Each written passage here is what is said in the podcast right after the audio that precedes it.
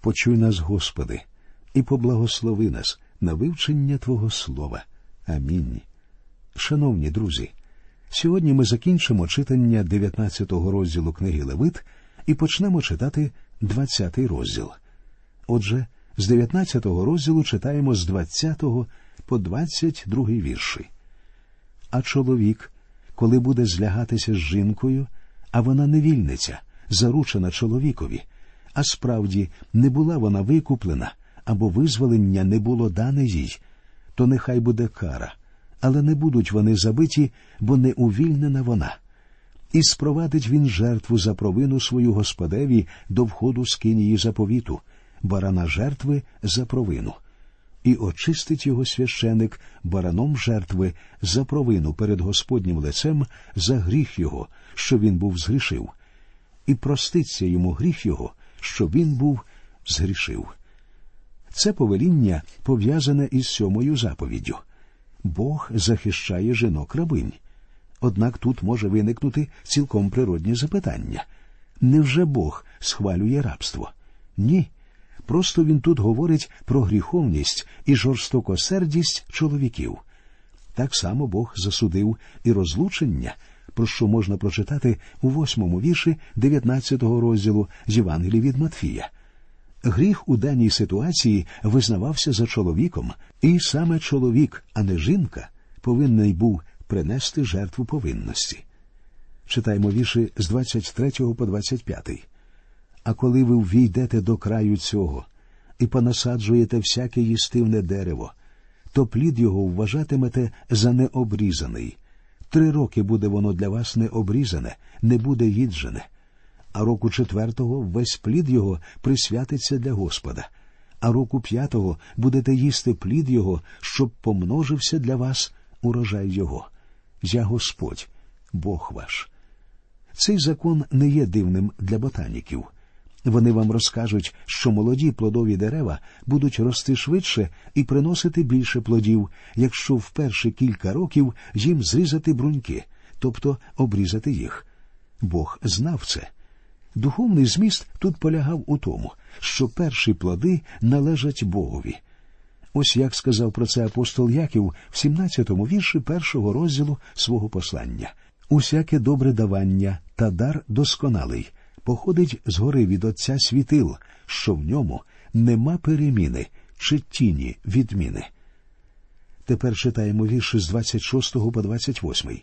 Не будете їсти з кров'ю, не будете ворожити і не будете чарувати, не будете стригти волосся довкола голови вашої, і не будеш нищити краю бороди своєї, і не зробите на тілі своїм нарізу за душу померлого, і не зробите на собі наколеного напису Я Господь. У цих віршах згадані шість заповідей, що засуджують і забороняють поганську практику і забобони. Не можна вживати м'ясо з кров'ю, не можна стригти волосся, залишаючи пучки, і не можна робити поганських обрядів після смерті ближнього. Читаємо 29-й вірш. Не безчесть своєї дочки, і не роби її блудливою, щоб не стала блудливою ця земля і не наповнилася земля розпустою.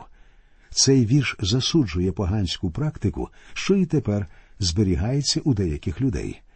Я читав, що і у нашій країні можна знайти чоловіків, що навчалися в коледжі на гроші, які їхня дружина заробила проституцією. Це просто жахливо. Далі читаємо 30-й вірш. Собіт моїх будете додержувати, а святиню мою будете шанувати. Я Господь. Субота, як ми вже знаємо, була знаком єднання Бога і народу Ізраїля, і її слід було неухильно дотримуватися. Ми докладно розглядали заповідь про суботу, читаючи вірші з 13 по 17 у 31 розділі книги Вихід. Тепер читаємо 31 вірш. Не звертайтеся до духів померлих та до ворожбитів, і не доводьте себе до опоганення ними. Я Господь, Бог ваш. Ось ще одне з багатьох застережень проти спіритизму і демонізму. Писання визнає і відкидає надприродний і сатанинський характер цієї практики. Тепер читаємо 32-й вірш. Перед лицем сивизни встань і вшануй лице старого, і будеш боятися Бога свого, я Господь. Старість необхідно поважати. Про це писання говорить безліч разів. Читаємо далі. А коли мешкатиме з тобою приходько у вашому краї, то не будете гнобити його. Як тубілець із вас буде для вас приходько, що мешкає з вами, і ти будеш любити його як самого себе, бо приходьки були ви в єгипетському краї, я Господь, Бог ваш. До приходьків ізраїльтяни повинні були ставитися уважно, вони повинні були любити їх. Приходьки повинні були нагадувати, що євреї самі були приходьками у Єгипті. Приходько це той самий сусід. Читаємо далі. Не будете чинити кривди в суді, у мірі, у вазі та в мірі рідини. Вага вірна, тягарці вірні, ефа вірна, гін вірний буде у вас. Я Господь Бог ваш, що вивів вас із єгипетського краю. Ділові угоди і відносини повинні були бути чесними, гірі і ваги повинні бути вірними. Народ Божий повинен відрізнятися від інших народів, адже навіть у ділових, фінансових і комерційних відносинах він представляє свого Бога. Тепер прочитаємо останній 37-й вірш цього розділу. І ви будете держати всі постанови мої та всі устави мої, і виконуватимете їх. Я Господь. Бог є Господь. Цього цілком достатньо, щоб виконувати те, що він звелів, і до цього ствердження просто немає чого більше додати. Тепер, друзі, ми з вами переходимо до вивчення 20-го розділу книги Левит, який присвячений покаранню за порушення десяти заповідей. Тобто це свого роду кримінальний кодекс. Доктор Ендрю Бонар у своїй роботі про книгу Левит називає 20-й розділ застереження проти гріхів колишніх мешканців, тобто проти гріхів хананеїв. Читаючи писання, складається враження, що за порушення кожної з десяти заповідей вбачалася страта. Тут, однак, згадуються не всі заповіді.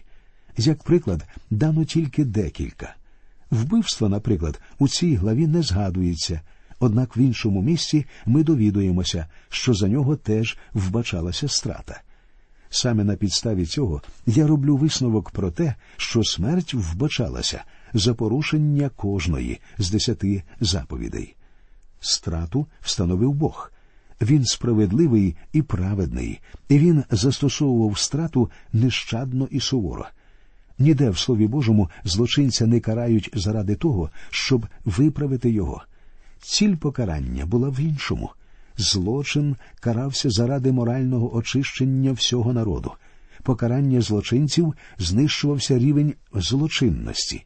Тому однією з причин, завдяки якій беззаконня як чума захлиснуло нашу країну, є те, що наші судді не можуть по-справжньому захищати закон.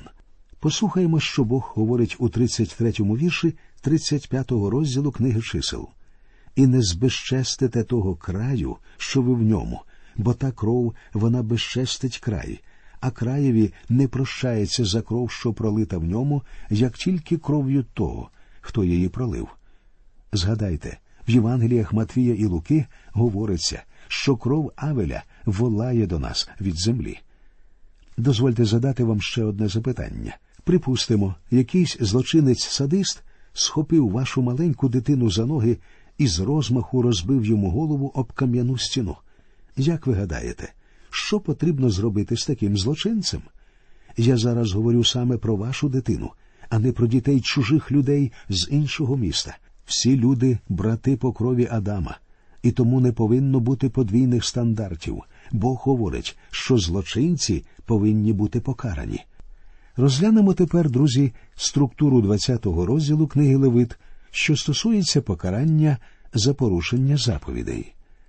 Вірші з першого по п'ятий говорять про страту тих, хто приносить своїх дітей Молохові. Вірші з шостого по восьмий та двадцять сьомий вірш говорять про страту тих, хто займається спіритизмом. Дев'ятий вірш говорить про страту тих, хто злословить батька або матір. Вірші з 10 по 16 говорять про страту тих, хто чинить перелюб. Вірші з 17 по 21 говорять про злочини, що вимагають менш жорстоких покарань. Вірші з 22 по 26 це після мова до закону про святість. Отже, читаємо про страту тих, хто приносить своїх дітей Молохові. Читаємо з першого вірша. І Господь промовляв до Моїсея, говорячи Тепер Бог звертається не до Аарона і не до народу Ізраїля, а до Моїсея. Він говорить із законодавцем Моїсеєм, тому що мова йтиме про кримінальний кодекс. В 13 розділі послання до римлян апостол Павло говорить, що начальники недарма носять меч. Вони повинні користуватися зброєю. Суддя не має права залишати злочинців садистів і злочинців психопатів на волі, внаслідок чого наші родини піддаються небезпеці. Читаємо другий вірш. І скажеш до Ізраїлевих синів кожен чоловік із Ізраїлевих синів та з приходька, що мешкає в Ізраїлі, який дасть із насіння свого Молохові, буде конче забитий, народ краю закидає його камінням. Поклоніння Молохові було диким, диявольським, лютим і жорстоким обрядом. Дітей приносили в жертву ідолові Молоха, якого розжарювали, поки не почервоніє.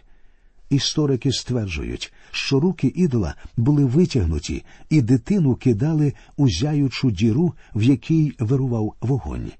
Як жахливо і жорстоко, яка протилежність Христу, який простягав руки, щоб прийняти маленьких дітей. Ось що сказав Ісус у 14-му вірші 19-го розділу з Євангелії від Матфія. Пустіть діток і не бороніть їм приходити до мене бо Царство Небесне належить таким. За те, що ізраїльтяни приносили своїх дітей у жертву Молохові, їх побивали камінням, і, по правді кажучи, важко уявити, що хтось може заперечувати проти такого покарання. На мій погляд, воно навіть занадто м'яке. Друзі мої, жорстокості при поводженні з дітьми можна було б позбутися якби судді в нашій країні карали таких батьків. Саме судді повинні захищати беззахисних дітей. Читаємо третій вірш. А я зверну лице своє проти того чоловіка і винищу його з поміж народу його, бо з насіння свого дав він Молохові, щоб занечистити святиню мою, щоб збезчестити моє святе ймення. Дуже суворі слова я зверну лице своє проти того чоловіка. Чи був це гріх, який не можна простити, не знаю. Але кожне слово гнівно засуджує я винищу його з народу його. Гріх цей був спрямований проти Бога. Він опоганював його святилище і безчестив його святе ім'я.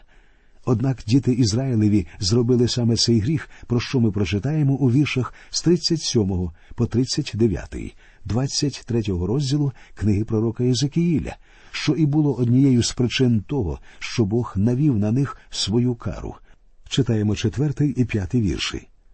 А якщо справді люди того краю сховають свої очі від того чоловіка, коли він дасть із насіння свого молохові, щоб не забити його, то я зверну своє лице проти того чоловіка та проти родини його, і винищу його й усіх, що блудять за ним, блудячи за молохом спосеред народу його. Якщо людина бачила, як його сусід приносить своїх дітей молохові, але змовчала, то ця людина ставала співучасником злочину. Таким чином, м'якосердя і недомисел у винесенні покарання теж було злочином. Людину, що приносила своїх дітей Молохові, повинно було знищити з народу, що було тотожно страті. Тепер прочитаємо про покарання смертю тих, хто займається спіритизмом. Починаємо з шостого вірша. А душа, що звертається до померлих духів та до чарівників, щоб блудити за ними, то я зверну своє лице лише проти цієї душі і винищу того посеред народу його. Хананеї, які жили в цій землі, не цуралися таких діячів. Спіритизм був брехливою релігією, прямо пов'язаною із сатаною. Деякі можуть заперечити, що спіритизм це зовсім не справжня релігія і що в ньому немає нічого надприродного. Однак в поклонінні сатані є яскраво виражені надприродні риси. Сам Господь Ісус Христос попереджав, що наприкінці часів з'явиться Антихрист, який буде робити чудеса і зможе обдурити обраних. Сатана, брехун і батько неправди. Бог говорить, що зверне своє обличчя на ту душу, що буде займатися такими справами. Тепер читаємо 27-й вірш. А чоловік або жінка, коли будуть вони викликати духа мерців або ворожити, будуть конче забиті, камінням закидають їх, кров їхня на них. Я процитував цей вірш, тому що в ньому теж говориться про сатанинські забобони. Одержимість бісами існує в дійсності. Вона була поширена в усі періоди історії людства. У наші дні багатьма культами і сектами керують люди, одержимі бісами. Усе це робота сатани. Деяких дивує, що ті, хто вклоняються сатані, мають силу. Що ж тут дивного? Звичайно ж, і у диявола є сила і влада. Відхід від Слова Божого, від Бога, завжди веде до омани, а звідси прямий шлях до рук сатани, до брехливих культів, яких так багато розвелося сьогодні. Чому ж Бог вимагав страти за участь у цих сатанинських обрядах окультизму? Читаємо сьомий та восьмий вірші. І ви будете освячуватися, і будьте святі, бо я Господь, Бог ваш, і ви будете держати постанови мої, і будете виконувати їх. Я Господь, що освячує вас. В цих віршах міститься ясне і достатнє пояснення необхідності страти. Люди повинні були бути святі, тому що вони належать Богові, святому Богові. Будь-яке відхилення від цього правила ставало серйозним порушенням. Той, хто починав займатися мерзощами, про які ми щойно говорили, відвертався від Бога, тому що вони були духовним перелюбом і зрадою. Сьогодні люди, схоже, не розуміють, якими серйозними наслідками може обернутися поклоніння сатані, виражене у ворожинні, гаданні, складанні і дослідженні гороскопів, а також у прямій участі в сатанинських оргіях. Ми живемо у всесвіті, що належить Богові. Бог це реальність, друзі мої, і до його законів не можна ставитися легковажно. Тепер прочитаємо про покарання смертю для тих, хто злословить батька або матір. Дев'ятий вірш. Бо кожен чоловік, що прокляне свого батька чи матір свою, буде конче забитий. Батька свого чи матір свою він прокляв, кров його на ньому. Як бачимо, п'ятою заповіддю не варто нехтувати. У третьому вірші 19-го розділу книги Левит ізраїльтянам було сказано, щоб вони боялися своїх батька і матір. А от тепер тим, хто злословить батька і матір, виноситься суворий вирок страта. У 31-му вірші першого розділу послання до римлян апостол Павло говорить про тих, хто нелюбовні. А у другому і третьому віршах третього розділу другого послання до Тимофія говориться, що в останні дні діти будуть непокірливі батькам, і всі люди перестануть любити добре. Саме такими були погані в стародавні часи, саме такими будуть люди в останні дні, і на них чекає найжорстокіше покарання. Дехто легковажно відноситься до попередження Божого, але є закон Божий, і Слово Боже, воно живе і вічне. І якщо людина нехтує заповіддю Божою, прийде час, коли на неї чекатиме відплата. Отож, дорогі друзі, нехай те слово, яке ми чуємо, займе місце в нашому серці і в нашому житті. Будемо керуватися Словом Божим і волею Божою, і ми матимемо успіх в усякій добрій справі на славу Божу і для нашого власного задоволення. Тоді Господь благословить і наше життя, і наші сім'ї, і наших дітей, і наших близьких, тому що Він добрий Господь. На цьому ми закінчуємо нашу радіопередачу і продовжимо вивчення цієї книги в наших наступних радіопосиланнях. До нових зустрічей в ефірі. Нехай Господь вас рясно благословить.